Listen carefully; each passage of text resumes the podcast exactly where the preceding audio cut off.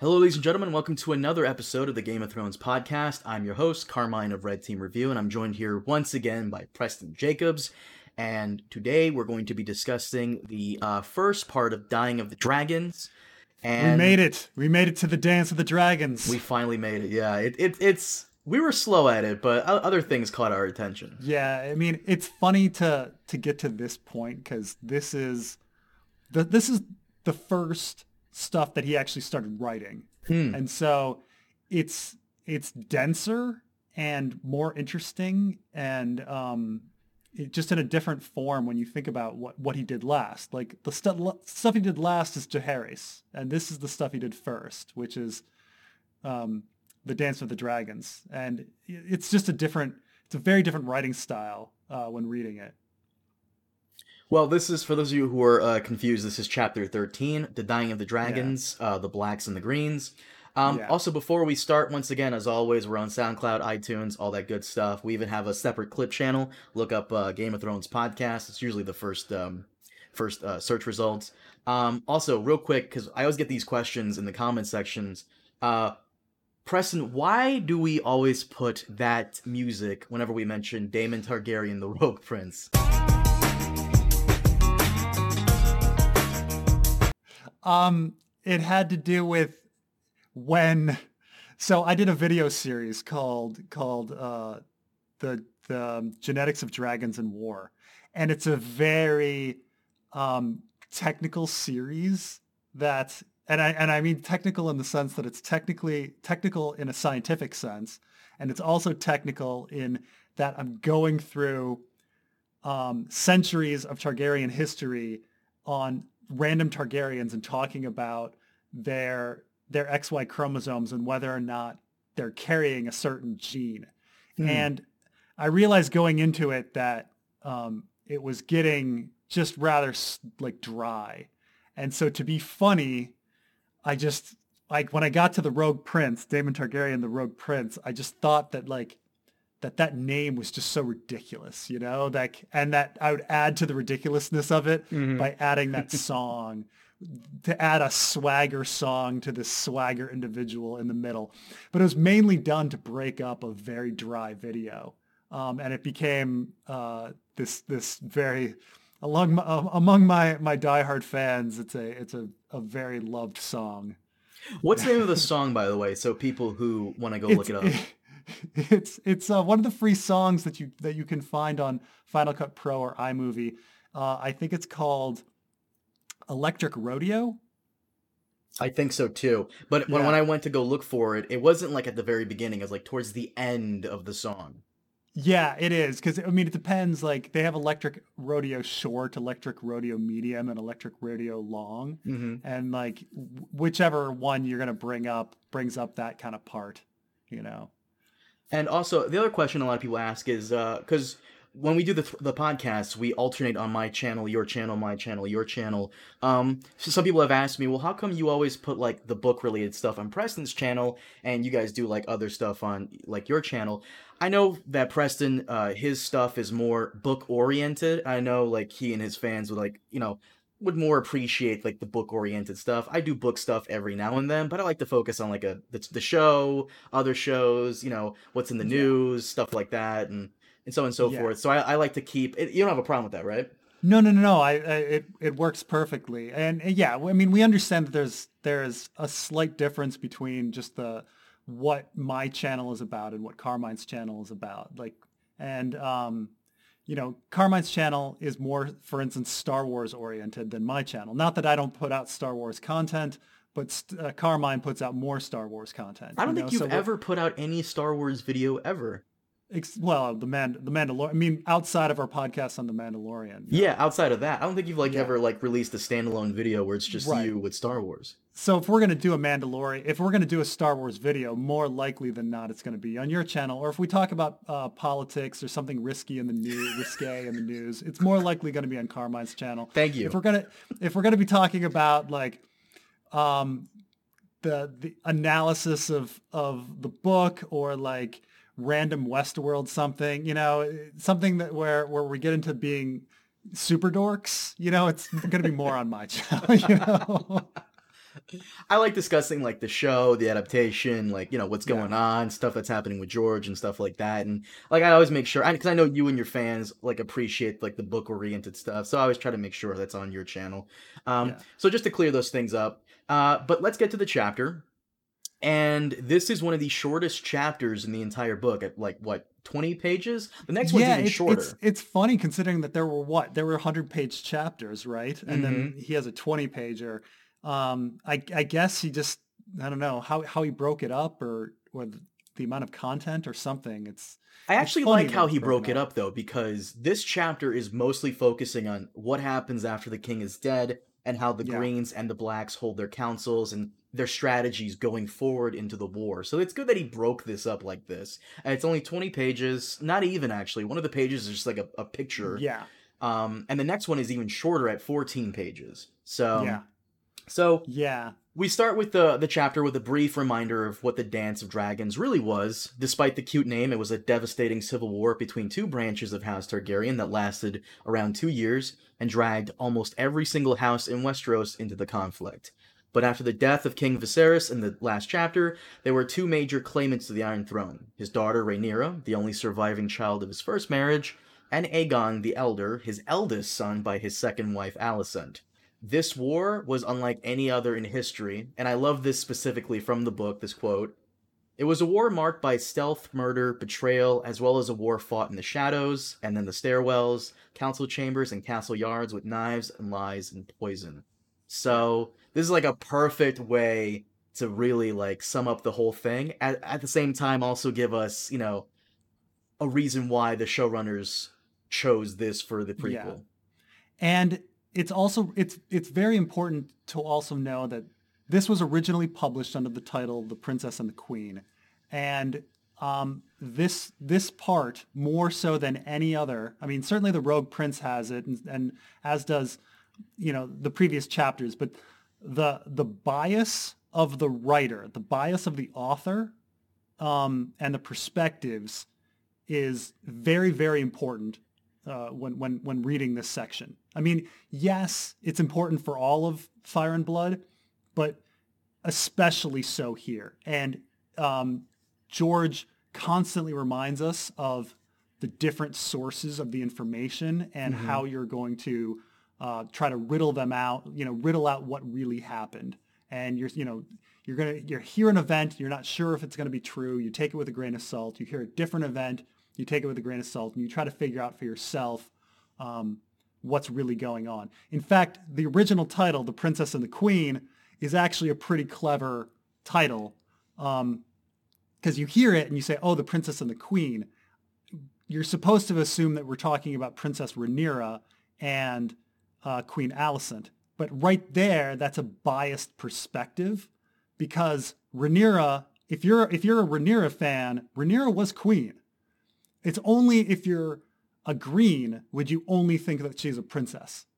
You know, so it's not just about like the princess and the queen, Rhaenyra and Alicent. It's about the princess and the queen as in Rhaenyra and Rhaenyra. The two different perspectives of who Rhaenyra, you know, the 2 different perspectives. Are you a black? Are you green? Are you mushroom? Are you Septon Eustace? Are you uh, Maester or Orwyle? You know, are and and all of these perspectives are incredibly important um, uh, going forward and understanding everything. And we're we're going to get into this because actually, George has changed Princess and the Queen into Fire and Blood.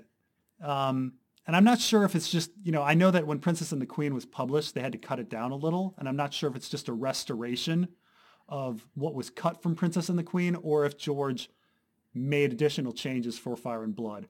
But there are important differences between Princess and the Queen and what we're going to read here with Fire and Blood. Would you But- like to discuss those differences here on the podcast, or do you want to make your own separate video? Well, no, we'll be we'll be talking about them as as they go Okay. along. I'll, I'll identify. I, I for the, in preparing for this, I, I I read both chapters side by side. Hmm, okay. So, the night that King Viserys died, Alicent held her own council, later called the Green Council, to devise a plan to seat her son on the throne. Alicent's father, Odo Hightower, insisted on waiting to inform Rhaenyra of her father's death and instead Yeah. wanted to focus on the question of succession, despite the king's wishes that his daughter Rhaenyra would be crowned after him. So um one of one of the things like right from the beginning, in the original Princess and the Queen, there is no mention of Viserys being poisoned. And now they've, I mean, we're supposed to perhaps um, extrapolate that, but there's no particular mention. And then he's added, or in this version, in the Fire and Blood version, they specifically say that, oh, you know, Mushroom thinks maybe there's poison. Mm-hmm. And I, and so I don't know if it's just like or he thought, oh, that was too subtle before, and now I want to really put that in there. But right from the beginning, we're not sure if which perspective is correct. Was Viserys poisoned or not? Um, But he also makes it clear when Mushroom theorizes this, Mushroom wasn't on wasn't in King's Landing. He was on Dragonstone. Sure, absolutely. Also, Viserys was only 52 years old. Um, now, that said, I don't know about Viserys' health after the death of Balerion, the Black Dread, his dragon. I imagine that because the two men, the two um, beings are connected, uh, my theory would be, I think that Viserys was not poisoned and that the death of Balerion negatively affected Viserys. Um, and he eventually died for that reason. But it's just um, not everyone can be poisoned, you know. Like there's just Mhm. there's just be too many poisonings going on because we're gonna deal with. There's a lot of poisonings going on. There's a lot of deaths going on. But like I I guess, uh, I kind of feel that the Greens would have done better had Aegon become even older and they had a, they you know had more influence over the court um, than than the reverse. But I don't know. Maybe I'm maybe I'm wrong. Maybe they, they thought this was a good time because um, Rhaenyra's children are still young and their dragons are still small, and this is the last chance they have to really like take over before uh, before Rhaenyra gets too much power. But I don't know. Whatever the case, it's in question whether or not Viserys was poisoned, and th- that's a difference between Princess and the Queen and Fire and Blood on that respect. But I wonder if he added that in there to make it more dramatic.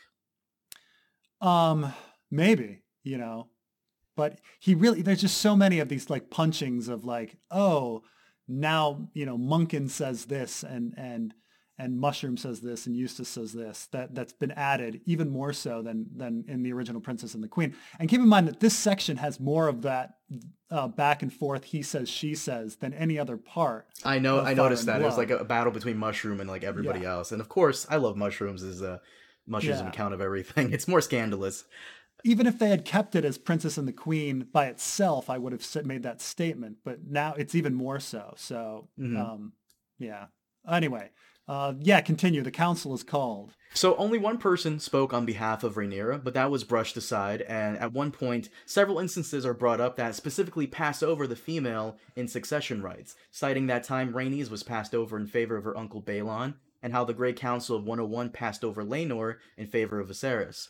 Other examples are also brought up with like Aegon the Conqueror and how Andal traditions favor men, which is something you brought up in the last episode in regards to Targaryen succession rights and how they differ from Westerosi tradition.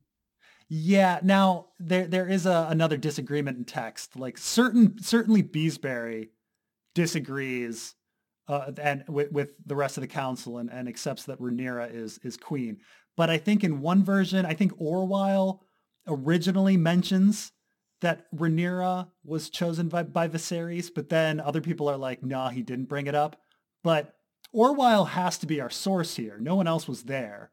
Um, so really the other sources, whether whether it be Mushroom or Eustace, like wouldn't know. They can't say for, for sure that Orwell didn't speak up. But it's it's interesting to note that Orwell claims that he spoke up, but later on, Orwell um, supposedly brings up the Council of 101 with with Rhaenyra. So like this is where you can get like super suspicious of the Maesters, like right from the beginning. Like Orwell's opinion is completely under 100% 180 difference different in two situations. And I would say that in both situations he's creating conflict, right? Like had it just been Beesbury in the room, I, I actually think that Orwell did bring it up, if I were to guess. Because Beesbury is the only one in the room that is for Rhaenyra. And I, you know, people aren't very, um, people aren't very uh, bold when it's just themselves. But if there's one other person that, that agrees with you, you might be willing to speak up a little more. Right. And I think Orwell brought it up and then Beesbury went overboard. Um, and so Orwell was creating conflict in, the room. Because uh, later he creates conflict as well with Rhaenyra. Uh, and we'll talk about that when we get there. But um, but yeah, the um, it's uh, it, yeah, it's interesting here though that that Beesbury, and again, we don't know if Beesbury is killed on the spot or if he's brought to the dungeon. That's also in disagreement. Um, but uh, it's it's the council itself is kind of funny because it's completely like when they bring up Council of 101, it's all selective memory, okay?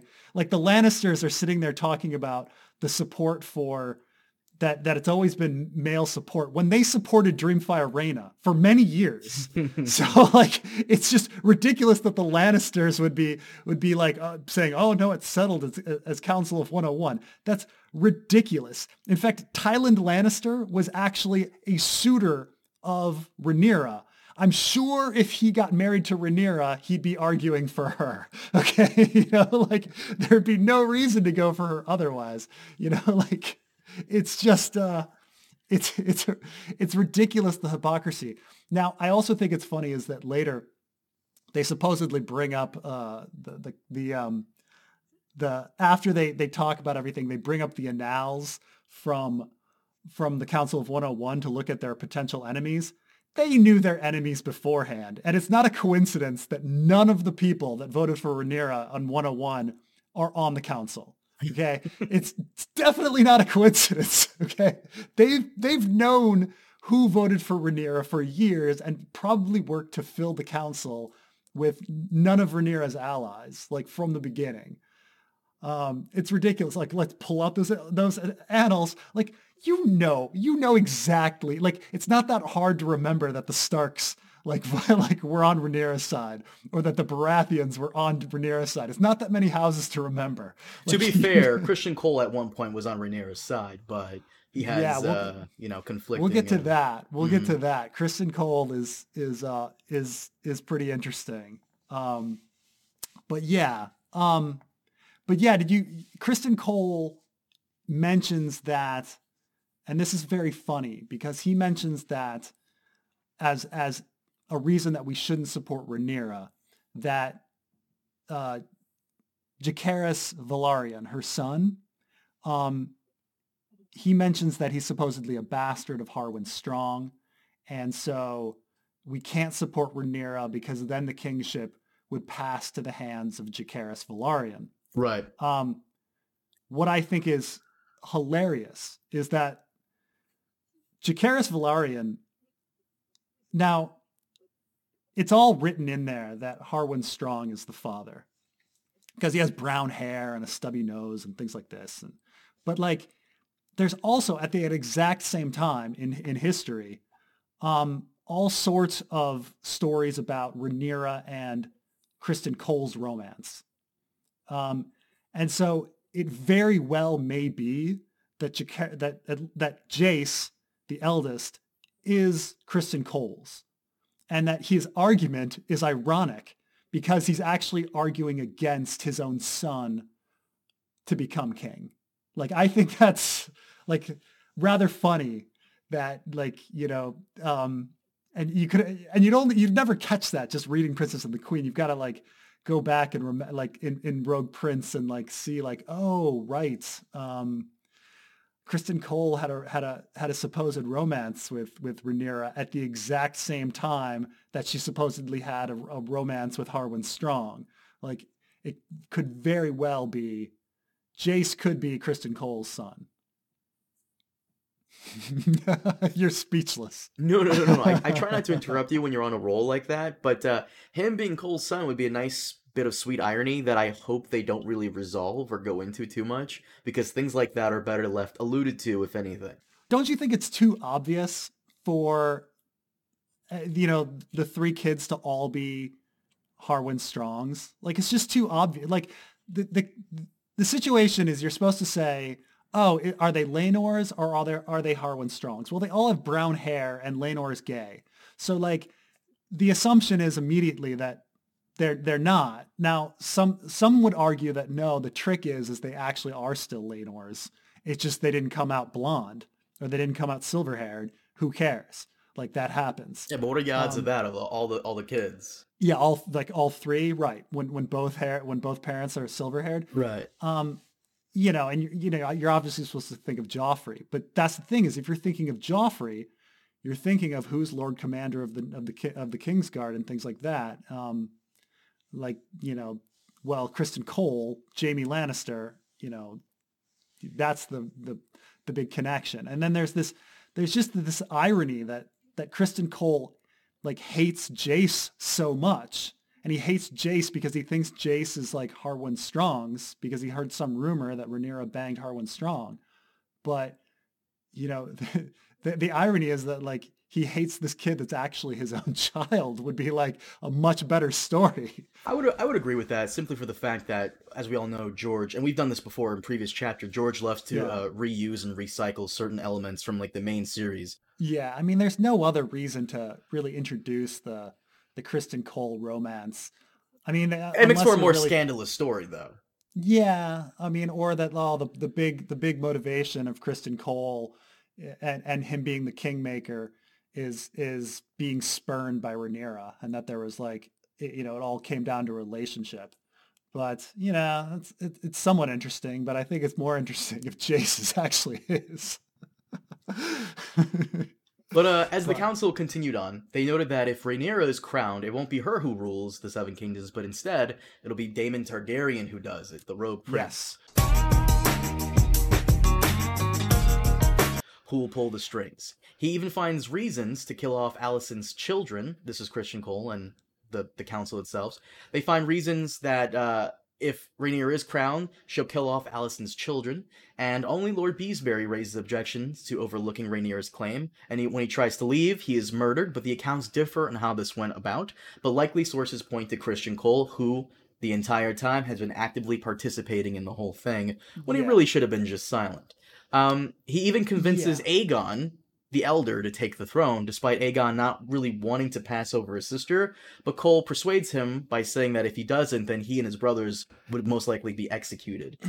Now, um, now the, the the thing now Be- Beesbury, there's disagreement in source on whether Beesbury is is killed or if he's brought down to the dungeon and is killed in the dungeon, and this is um relevant because later House Beesbury wants him back, um, and you know they they think he's still in the dungeon, and so there there's some there's some question of whether or not that that really happened. I think Orwell claims that he wasn't killed there, and Orwell's the only one in the room. So I tend to believe that it's actually Orwell, uh, and that Beesbury wasn't killed on the spot and was brought down to the black cells. Where he died Um, eventually of a wasting. Yeah, he does. He dies regardless. But Yeah. it- you know, um, so one of the funny things is is Larys Strong, Um, because he has no defense for. Now, keep in mind, if Jace is Harwin Strong's, Larys Strong should be trying to defend his ne- his nephew, but we don't know if he knows if the kid's Criston's or Harwin's, or perhaps he really hated his brother because there was some theories that that there, there was a rumor that Larys killed his brother in order to get Harrenhal, but who knows? There's also some disagreement that like some people think that Larys is secret is secretly working for the blacks, which means, you know, he really does want a strong on the on the throne. He really does want his nephew on the throne. Um, but who knows? It's uh it's all a big mystery. Larys Strong doesn't talk and he's just kind of you know, obviously his name rhymes with Varys, so you're supposed to think that he's, and he's the master of whisperers, so you're supposed to think that he's he's he's ruthless and scheming. So, but um, you know, maybe he's a secret black supporter, and that he thinks Jace is a strong, and that he wants Jace on the throne. I don't know, but it's it's some interesting thing to think about. But uh, while the king was rotting in his room, the Greens had the upper hand for more than 24 hours to prepare for the fallout of placing Aegon the Elder on the Iron Throne, arresting men who might be loyal to Rhaenyra and replacing them, while moving quickly to set the crown's money aside for bribes, gifts, and sellswords. They even uh, assessed potential enemies that might oppose them, like the Arryns, who had their own Yeah. female ruler who might side with Rhaenyra for fear that her own claim might be called into question.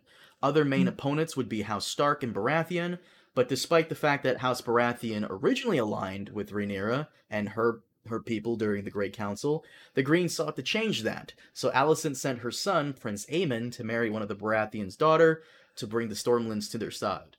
Yeah, and we'll, we'll, we're going to get into that story because that's a very interesting story.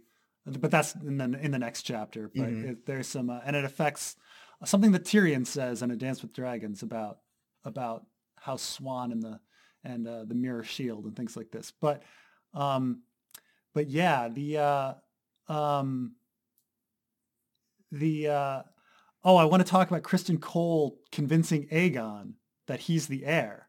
Um, this is clearly a parallel to Ariana with Myrcella. Um, in fact, Ariana's chapter is called The Queen Maker. She has to convince Myrcella, or they try to convince Myrcella, or maybe it's Myrcella, maybe it's Rosamund, whatever, the girl in the desert. They have to try to convince her that that she's queen, and she immediately says, like, but you know, um, my brother is a boy, so like, isn't he king? And they're like, no. Same thing happens with Aegon. Criston Cole supposedly goes to him and says, you know, Rhaenyra, and Aegon immediately says, but Rhaenyra's older. It's or no, she's not. Well, she is older, but she was chosen by by Viserys. So, um, but what's strange, and this this gets into conspiracy. Okay, now now and hear me out on this one. Ariana's uh, goal is not Myrcella on the throne. Her goal is war. She knows that convincing that convincing people that Myrcella is queen will create war, not her being like she doesn't give a shit about who's on the throne. She just wants war with the Lannisters for revenge hmm um, and you know all sorts of other issues where she thinks that her birthright is being taken and she wants to overthrow her father and stuff like this because she thinks the her birthright's going to Quentyn. Um, Criston Cole is he really does he really want Aegon on the throne? Does he care about Rhaenyra or is the point just war? You know, is he an agent of the Maesters who want to pit you know, dragon against dragon, you know. Um, you, know- you know, is that the goal? Is he part of a Maester conspiracy to kill off the dragons? Because the only thing that's going to come out of here, this is war, you know. So he's he's trying. He if the parallel holds, like Ariana is trying to convince Myrcella that she's queen, but she really wants war. Is Criston Cole trying to convince Aegon that he's king just to make war? The parallels aside, like I would have to see some convincing evidence that Christian Cole is some really good evidence that Christian Cole is uh, really with the Maester conspiracy, Maester Septon conspiracy. Because he did he did try to convince Rhaenyra to run off with him. to, right, but uh, but he could just be like a like a like a spiteful lover. I mean, I'm Yeah. sure you in your past as well as my past have uh, had uh, you know lovers who have been very spiteful in uh, after a breakup or whatever. So Yeah, I mean that's you know that's obviously what we're supposed to think on the first reading, on the Mhm. surface level, that Criston Cole is a jealous lover, and that his entire mission uh, to take down Rhaenyra is purely because she spurned him, and that's that's all he cares about, you know. But uh, that's what we're supposed to think. But who knows? Who But o- Over in Dragonstone, Rhaenyra learned of what happened and began her own quote-unquote Black Council, where they tallied up their fighting forces, which was not enough to win the war to come. Rhaenyra realized that in order to turn the, the tide of battle, they would need more dragon riders to mount the dragons left on Dragonstone, which included those whose riders have died, and some who were even considered wild that have never been claimed. But eventually, the Black Council strategy falls apart, considering Rhaenyra was not strong enough to ride, uh, after just giving birth, and she would not risk her three young children going into battle. This, Yeah, yeah. There's um. Well, one thing that the one uh, thing that the Green Council does is they do wait for Rhaenyra to to give birth because they think there's a chance that she's going to die in mar- in in in um in childbirth, but she doesn't. Uh, but her child dies, um, and it's supposed to be a parallel to Dany. You know, supposedly scaled and malformed. We're not sure, you know, if this baby has been murdered by a maester or not, because you know, after all, Mirri Maz Duur is blamed for for Dany's uh, mis- uh, stillbirth, so it's left a little ambiguous. Though, um, though uh, Rhaenyra's maester, Maester Gerardys, uh, he does seem pretty loyal to Rhaenyra. Still, he's a maester, so I don't know. But um, that said, that child, the child of Daemon Targaryen and and Rhaenyra, you know, you'd think it'd be super powerful. This powerful dragon rider, Daemon Targaryen, the super powerful dragon rider, Rhaenyra, that they would have, you know, a super powerful child. So you'd think that they wouldn't want these children, but you know, um, but I don't know. There was a, but nonetheless, we get we get this, you know, miscarriage, just like uh, just like Dany's. Um, and you know, we're supposed to think about this, you know, making her insane, maybe just like Dany might be going insane. I, I don't know. But... Well, well, the parallel I like it here because it's like you said, Dany is a special Targaryen, just like Rhaenyra. So they're they're George is clearly trying to bind that together. Uh, but despite their numer- numerical advantage with the dragons, the Greens had somewhat of their own advantage with their dragon riders being of age and Aemond possessing Vhagar, one of the, the original dragons during the conquest, and after 100 yeah. years had grown to be the strongest and largest dragon at that time. So with Be- Be- uh, Balerion dead, Vhagar is the one left, and of course, after a 100 battles, it's literally like yeah, it's unfair. Yeah, this this is a really weird scene where they start doing a um a tally. Uh, a tally of the dragons because um Rhaenys, the queen who never was, uh, uh I'm sorry, Rhaena, no, Rhaenys, the queen who never was. The um she says she thinks that the blacks have an advantage.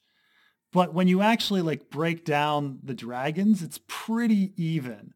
But it's written like like uh, like they've got this clear advantage, and it's just not the case.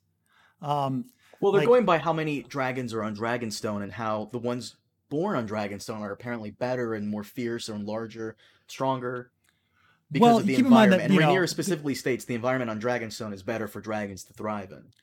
Yeah, but so Aemond's got Vhagar, who's enormous. Okay, mm-hmm. Vhagar is a force in itself, and then Aegon's got Sunfire, and then Helaena's got Dreamfyre, um, though you know Helena isn't riding it yet. But nonetheless, you know, Dreamfyre is is, is a pretty good dragon. And then uh, Daeron has Tessarion, but Tessarion's like small. So nonetheless, Vhagar is huge. Meanwhile, on the on the on the black side, we've got Daemon's got Caraxes, which is pretty good. Rhaenyra's got Syrax, but she can't she can't ride right now because she's uh, not healthy. Her three sons Vermax, Arrax, Tyraxes, those are small dragons. Um, Stormcloud, Aegon the Third and Stormcloud, he's not riding it yet. Rhaenys' dragon, Meleys, is supposedly lazy.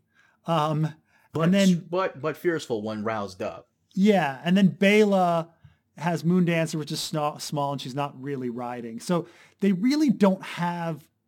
If they have an advantage, it's very small until the dragon seeds. I will grant that once you get the dragon seeds riding Silverwing, uh, Vermithor, and Sea Smoke, then the blacks have the advantage. Like, but it, it all it all set you know it's all dependent upon whether they can get these dragon seeds to to ride. I actually want to go into a discussion with you about dragon seeds in the next uh, episode uh, when we discuss that, and I also want to bring in uh, Quentyn Martell into the whole uh, mix. But once again, what's the conversation oh, yeah. for next time? Um, oh, did we did we briefly talk about the crown? How the, uh, the crown that uh, Kingsguard Steffon Darklyn sneaks out into the night? Yeah, King, King Viserys' crown. Go for it. Well, it's funny because they say they claim that Aegon has selected Aegon the Conqueror's crown, and then and then after he selected it, that they should guard Viserys' crown. Mm-hmm. But I was like, I bet that that was not the order of events. I bet they stole Viserys' crown, and so he's forced to wear Aegon the Conqueror's crown. Because why would you choose the crown of Maegor the Cruel? Like, why would you? Why would you go for that crown when you have Viserys' crown? Like, Viserys is a better crown. Viserys' crown was was was was uh, worn by Jaehaerys and Viserys, the last two kings. Like you don't you don't go for Maegor the Cruel's crown. like I, Darklyn Darklyn definitely made off with the crown first, and then he's like, and then Aegon's like, fuck, I've got to go to Aegon the Conqueror's crown. Like that's definitely the order of events. It didn't happen the way they said it there. Anyway, continue on.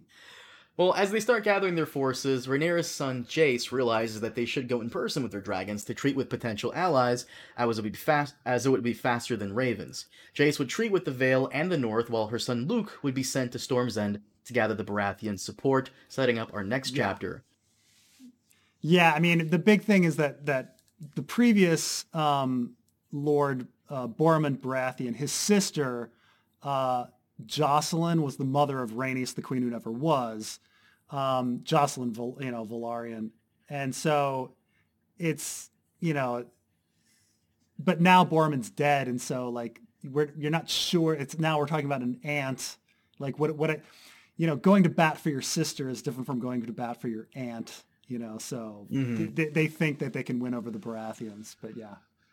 But after Rhaenyra is coronated, uh, King Aegon II wanted her arrested and executed, but others on his small council were initially against it. To spare a costly war, both his mother, and his mother Alicent, and his wife Helaena argued that they should try to parley first. So that's why they send the Grand Maester there to deliver the terms. Uh, and these are the terms. If the princess would acknowledge him as king and make obeisance before the Iron Throne, Aegon II would confirm her in her possession of Dragonstone and allow the island and castle to pass to her son Jacaerys upon her death. Her second son Lucerys would be recognized as the rightful heir to Driftmark and the lands and holdings of House Velaryon. Uh, her boys by Prince Daemon, which include Aegon the Younger and Viserys, would be given places of honor at court, the former as Mm. King's Squire and the latter as Cupbearer. Pardons would be granted to the lords and knights who had conspired treasonously with her against the true king. Now, if These there the is if there are ever if there is ever a time where I'm going to point out biased writing, it's this. Like it's so obviously biased. The fact that they say the terms were generous. By the way, that's added for Fire and Blood in the original Princess and the Queen. Like, the, I mean, the the Munkun declaring the terms were generous. The Munkun declares is added. Princess and the Queen it's not there. It just says the terms were generous the terms were not generous. The terms were horrible. Okay. The terms, like, it's ridiculously bad. Well, he's basically Rhaenyra- saying, you know, acknowledge me, and you can keep your life and your titles, but you will not have, obviously, the you know, and, the and all of but she doesn't even get like she gets Dragonstone, okay, and then Lucerys, um, her and her son would then get Dragonstone. Who cares? And then Lucerys would then get Driftmark, st- taking it from the Velaryons, creating a rift between between Rhaenyra's family and the Velaryons, just stealing the Velaryons' birthright. And then the other boys all are hostages at court right? Places of honor that that they're wards, they're hostages. So Rhaenyra gets nothing. She gets Dragonstone. Okay, that's it. Think about how Stannis liked getting Dragonstone. Okay, like let's think about that for a second. You know, Well, in regards to like the main book, Stannis getting Dragonstone was bullshit because it doesn't have the same meaning as it once did during the golden years of Targaryen rule, and um, like plus he had no dragons. Rhaenyra keeping Dragonstone in the terms, in my opinion, seems somewhat generous considering that's where you know dragons thrive the most and grow stronger. Plus, it's somewhat of a strategic location considering Yeah, her group yeah. has the most ships up and down the eastern coast. you're right. You're right that in the feudal sense, it's not generous at all. But if if you're talking about like I'm going to give you the means to kill me in 20 years, well, yeah. Yes, but it's in 20 years. Um, and by then he would have consolidated, you know, rule over, over the, you know, hopefully over the, uh, the rest of the kingdom. This is actually, um, very big about like the, the, like the Roman triumvirate. Like, um, so when they broke up Rome, uh, uh, Augustus Caesar, uh, gets, gets the capital, but, um, Marcus, Marcus, uh, gets, um, uh, gets uh, Egypt, which is richer and has, and so like over time, he he will gain more power, but politically, like you know, Augustus can consolidate stuff. Lepidus gets the meaningless part of Africa, but the you know th- it's kind of similar where like on a future date, Rhaenyra would be would be better off, but um, maybe if Aegon can't uh, um, uh, consolidate. Um, uh, Mark Antony, I meant in, in, in Egypt. Anyway, but but whatever the case, it's it's they're really bad terms. They're not generous terms. They're horrible terms. Um, and the fact that like the maesters are saying that they're they're generous terms shows their bias. It's ridiculous. Munkun is ridiculous, and Orwyle is also. This is also where you can see Orwyle is biased. So when you when you when you give terms, right? These this is a starting point of negotiations. Think about how many times uh, Cleos Frey had to walk back and forth across the Riverlands um, in in in in Ice and Fire, right? He he and he gets he gets weary. He's just like, oh crap, I've got to go back again because because Robb Stark and the Crown are negotiating. And they talk about this, how like, okay, we're going to start lowballing them and then they're kind of come back with a counter offer. And then we'll, we'll come, we'll, we'll find something in between maybe. None of that happens here. The negotiation completely, utterly breaks down because of Maester Orwyle. That means he is, that means Cleos Frey is an infinitely better negotiator than Grand Maester Orwyle. Okay. Orwyle brings these terms and, and suddenly like there is a, there is a break, complete and utter breakdown and there's war afterwards. That makes me think Maester conspiracy. Well, to like, play devil's advocate for a minute here, if you don't mind, in this instance, it sounds more to me at least like the Maesters and Septons are siding sure. against the Targaryens, more so in lieu of Westerosi tradition favoring the male over female heir, rather than them just wanting to keep the Targaryens and specifically Rhaenyra down. And the Cleos Frey thing, I feel as though the Crown at the time was more willing to negotiate with Robb, considering that they were facing a war on three fronts, right? The North, the Reach, and the Western Coast. If they could get Robb to chill out for a moment while they focused on Robert's brothers, yeah. then sure. But here, Aegon is just trying to be generous when he kind of feels like he has no reason to be, because the Greens feel as though they have the advantage right now in regards to money, allies, and by some extent dragons with Vhagar. All right, now here's the other thing. All right, let's take it completely from Orwyle's perspective. Mm-hmm. Okay, Orwell claims that when he when he when he arrived and Rhaenyra looked at him and he's all pissed off, and she asked him, "Why do you serve my brother?" Um, his supposed answer was, "Well, you know, the Council of 101 uh, obligates me to like follow your brother, or not your. I mean, your. I guess it's step brother." But half yeah half brother yeah um so but he by his own words back during the green council said that Rhaenyra had a claim so why would Orwyle who all by his own words claim that Rhaenyra has a claim piss her off by citing the Council of 101 to her face. Defend himself? He's scared? I mean, there's a million answers he could say. Like, I have to, I or maesters are neutral. He could, which is the truth, mm-hmm. right? He could say maesters are neutral. That everyone, regardless of who is king, I need to, I need to, if there's a, you know, the maesters have a policy that if there's a dispute, we have to, we have to represent. Like, that's the truth. That that happens during the War of the Five Kings. That the the maesters represent the different factions uh, as neutral part as neutral advisors and parties. Like he can easily give the truthful answer. Instead, he gives an answer that completely contradicts what he said earlier. That that enrages Rhaenyra. Like why why would you know? It makes it makes no sense that he would do that. He is the worst negotiator. Like, why would you send? Like, why why send him if he's gonna piss her piss her off like that? He's like I say, like Cleos Frey. Send Cleos Frey. He did a much better job. I mean, Cleos Frey isn't born yet, but nonetheless, someone like Cleos Frey. If Cleos Frey, a numbnut, a numbnut idiot, can do a better job by just presenting the terms and saying, okay, what's your response?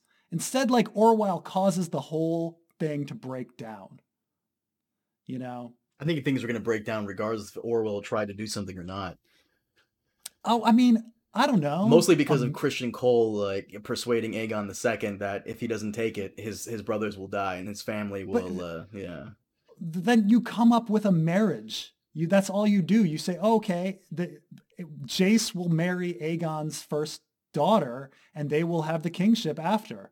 Like you come up with something. You know, that's all you have to do. Like there, there are marriage alliances and all sorts of stuff. They can, you know, he can offer her more land. You can say, oh, maybe not just Dragonstone. You're gonna all, you're gonna, we're gonna make you, uh, you know, uh, Lady of the Stormlands. We're gonna give you all of the storm. Like, give her something. But instead, nothing. No, there's definitely, there's definitely ways to say we're gonna call another council. Like, there's a million things you can do. Um, but he does none of them. He does none of them. Orwyle is the worst. The fact that these negotiations break down right there is like this. This is like some of the strongest evidence that there's a Maester conspiracy. Is Orwyle's contradiction, it, uh, from the Green Council to his discussion with Rhaenyra and how quickly like peace negotiations just complete and utterly break down. Mm. Mm. He's such a bad negotiator. Exceptionally bad. Exceptionally bad. Well, who the who did, who wrote the terms? Did he write the terms, or did Aegon II write the terms, or did the small I mean, council all put it put the something in there? I mean, if that's the thing is he's on. Is, I'm sure it's a small council together, but if he's on that small council, that means he was part of it and like talked about that. Well, they can't offer too much, in my opinion, because they think they have. Uh, obviously, the Greens think they have some type of advantage where they want to offer peace, but not too much. They don't want to give them too much because it might make them look weak. It, it's one of those weird limbo moment, like moments where they're in limbo. You know, like sure, we're I mean, king, like we shouldn't have to offer anything, but at the same time, let's try. So. Yeah. yeah, I mean, you know, it's it's it's like bargaining at a market in a in a in a lesser developed country. You know, like you you you start with a quarter you know, of, of what they claim the price is, and then you move up, you know, and you, you see what you see where it ends up, you know, mm-hmm. um, and you negotiate to probably around half of what they originally said, whatever. Um, it, it's the same, but that but that's the thing is there's there's negotiation to happen, you know. There's so many things that can happen. Um, you can say, hey, we'll have the uh, the High Septon uh, annul your marriage to Daemon Targaryen, and then and I'll have you know, and then Aegon and Rhaenyra can get married. Anything, you know, anything. But it's there's there's a lot of different possibilities. Marriage pacts, lands, um, hostages, wards, all sorts of different things that go on in these in these things, and nothing, nothing happens. I'm assuming when while, he offered her her sons by uh, with Daemon to come over as squire and cupbearer, I think that was like the hostage thing. Oh yeah, absolutely. But he didn't he didn't give her anything. She already has she already has Dragonstone. Yeah. You know? Like what are you offering her? You're like, "Oh, I invite you to give up your children as hostages." Oh, thank you. And to keep your lives. but the, the chapter ends with her uh, obviously uh, not taking to the terms, taking off Grand Maester Orwyle's uh, chains and giving it to her own maester, and obviously Aegon you know, says then it's war. Um, the chapter, uh, some notes from the chapter uh, that we've already gone over. Mushroom theorizes that Queen Alicent was the one who killed Viserys with poison, but he was not there in por- person. Uh, Kingsguard Steffon Darklyn sneaks out in the night with King Viserys' crown and flees to Dragonstone to join Rhaenyra. Um, uh, the other thing was the parallel between uh, Rha- Rhaenyra and Daenerys, and you know the miscarriage. Mm, yeah. And uh, yeah, I think we we pretty much covered everything. Um, interesting chapter. I like that it was short and to the point, and the base basically the chapter just covered everybody's potential yeah. war assets and their war powers, and and and you know just. I like this chapter. It was, it was a good chapter to to really get into the nitty gritty of of where everybody stands and how oh, yeah. they could possibly win. So it was a good chapter for me overall. Next chapter, even better, is 14 pages. Uh, I love the short chapters. well, that's the thing is it's it's it's so rich, you know. Like it, this was not um, this was not the life of Jaehaerys where he goes on a long uh, spiel about about you know some random person's life in Essos. The only thing that was kind of random is when he brings up the um, the Cargyle twins, which is actually added. It was that wasn't in Princess and the Queen, but that's the only thing that's kind of like a non sequitur. Like, oh right, the Cargyle twins. Like, there's a song about them like meeting for a second and then having to be broken up again, you know. But um, it's very, you know, it's very clear that this, you know, he had a lot more time and a more active mind than than when he was writing the Jaehaerys stuff, which was kind of filler. You know. A lot of it was filler. A lot of it focused on just their children. It was it was keeping up with the Targaryens basically. But Yeah. um overall, like I said, I liked the chapter. Uh, clearly, you had a lot to say about it as well with the Grand Maester and uh, Faith conspiracy yeah, it's here. just very very dense. Very a lot of ideas, a lot of very dense stuff. I can but, see this uh, being an entire like episode in and of itself when when they do the the prequel. And uh, one interesting thing to note, by the way, and we'll discuss this more, is that I wonder.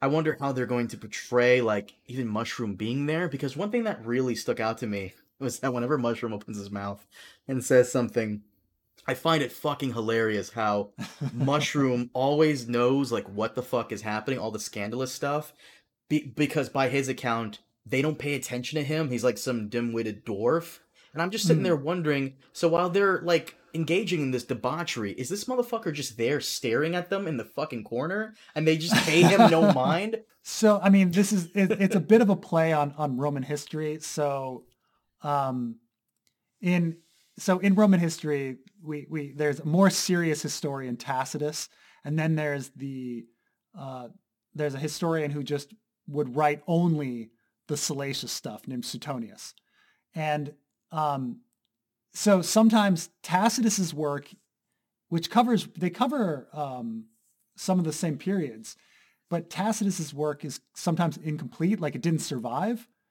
And so all we have is Sueton- Suetonius's event events. So for for example, like you've heard of the Emperor Caligula, Yeah, right? of course. Oh my god, yes. Right. His name is like synonymous with like orgies and and and all this sort of like stuff, right? hmm Um, well, the reason is because Tacitus's history of Caligula didn't survive. Only Suetonius's did. And so his like the only history we have on Caligula is that stuff, like from a, a salacious writer. Um, while for other writer, for other uh, you know emperors around that time, Claudius, even Nero, we have Tacitus's versions, which which tend to be a little more, you know, well, the Tacitus's versions are a lot more grounded than Suetonius, um, and so, you know, this is this is kind of part of it is that Mushroom is supposed to be the Suetonius, where he's just writing, you know, oh, it's a bunch of murder and sex because it was he was writing it for entertainment. Suetonius was writing for entertainment. Like you weren't supposed to be taking necessarily these histories seriously Right. but it's the only histories that have survived. Like the only thing we have on Caligula is Suetonius, which is which is not really. I guess it's not fair to Caligula, but I mean, so now we now we just think of him as being the most no- notorious uh, um, sex fiend, you know, in history. When uh, he probably was, he was probably just like anyone else. And I mean, I say any of the other uh, emperors. I think somebody said the number of people that you uh, uh, Caligula actually murders during his period is the same as any other emperor per per year per you know but for some reason like they were they remember him as this like horrible guy but uh, Uh, but yeah, uh, uh, can we wrap it up? By the way. sure thing Guys, thank you so much for joining us. As always, we will be ne- back next time with the next chapter in Fire and Blood. Um, we're finishing up rather quickly, hopefully. Once again, I, I hope uh, the next chapters will be just as small, but I doubt it because, you know, it's, what, it's like 700 pages in this, and we're only like 500 something, maybe 400 something. But um, no, we'll keep dishing them out. As always, leave your questions down below, and uh, we'll try to get to them as soon as possible, and maybe a future Q and A or something like that. Uh, also, Preston, are we doing anything for the 10th anniversary of Thrones? oh my god i didn't even think about that oh let's do something yeah no let's do something let's do like now that it's been 10 years like how's the world changed Well, I remember back in the day, you know, there. no i mean and i mean like like how tv has changed and what's Oh. happened to these actors and things like that how's game of thrones influenced the world Oh my god, 10 years later you know I remember. I'm try, I'm still trying to find this to this day. I remember look picking up a magazine. This was when Thrones right before it came out.